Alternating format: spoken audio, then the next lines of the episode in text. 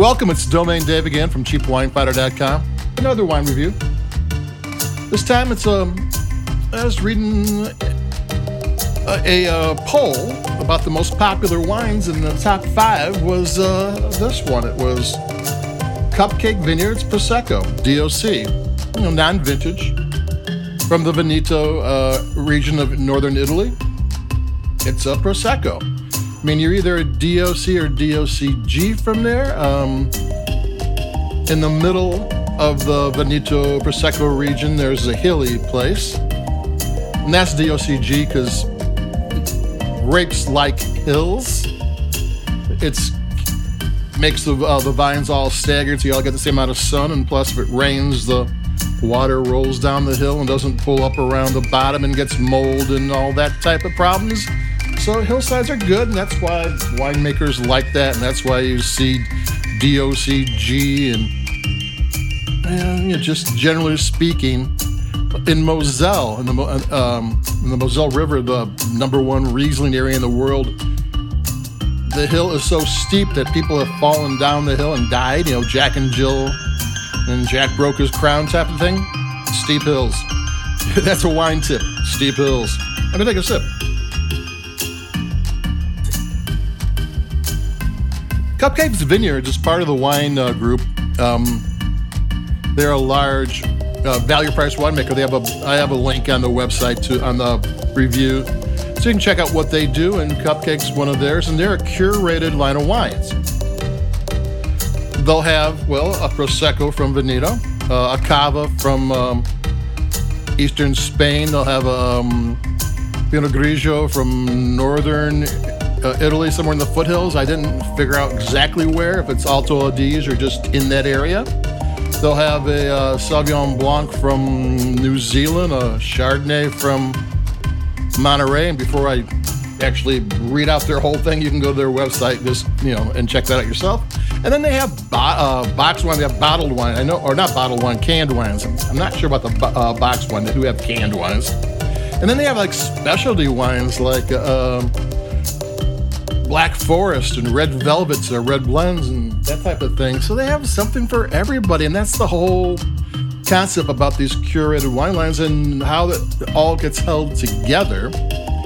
Is they have the same winemaker who's been there for a while now, and, and since that's the head winemaker for all the wines from the Red Velvet to the Prosecco, there is a certain sensibility behind all the wines, and therefore you should, if you like one, like others.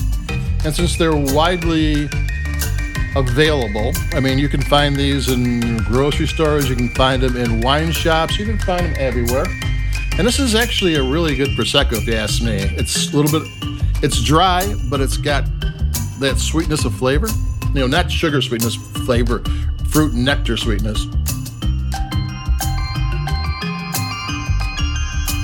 Yeah, it's everything you can ask for for for a um, inexpensive, value priced, you know, ten to twelve bucks. It's not cheap, but it's ten to twelve bucks. Isn't you know? We've been we talk about really cheap wine sometimes, but this one's you know a regular price wine, and, and did a really good job of it for for someone who's curated. They're not they're not of the area. They're not a winery in the area. They're they're farming out the grapes and the vineyards and that type of thing, and just having their um, winemaker oversee the making of it.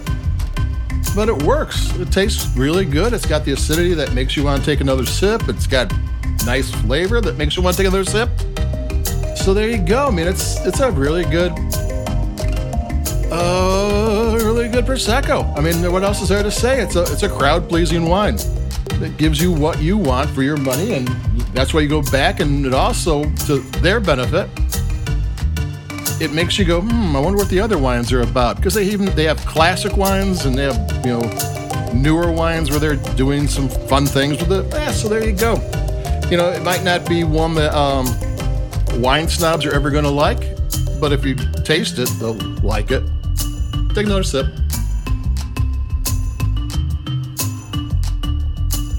They don't give you much details on the wine, so I can't talk too much about how they made it or that type of thing just I can tell you who they are, and that they seem to be doing a really good job. And uh, when you're talking about getting value for your uh, your your wine and being able to pick out a wine that you know it's good. There are there's a ton of good proseccos out there, but you don't always know. And you see cupcake, and you know you're going to get something good. So that's it for me, Domain Dave uh, from CheapWineFinder.com. Like us where you like your podcast, if you will. And uh, I think I named this one uh, shouldn't this be tiramisu prosecco because cupcake and prosecco's probably don't go. So actually, uh, it's a dry wine, so it doesn't go with sweets anyway. Uh, you need a little sweeter wine to go with um, sweets. So don't don't don't have this with cupcakes. Well, you can, but you're not going to like it. So adios.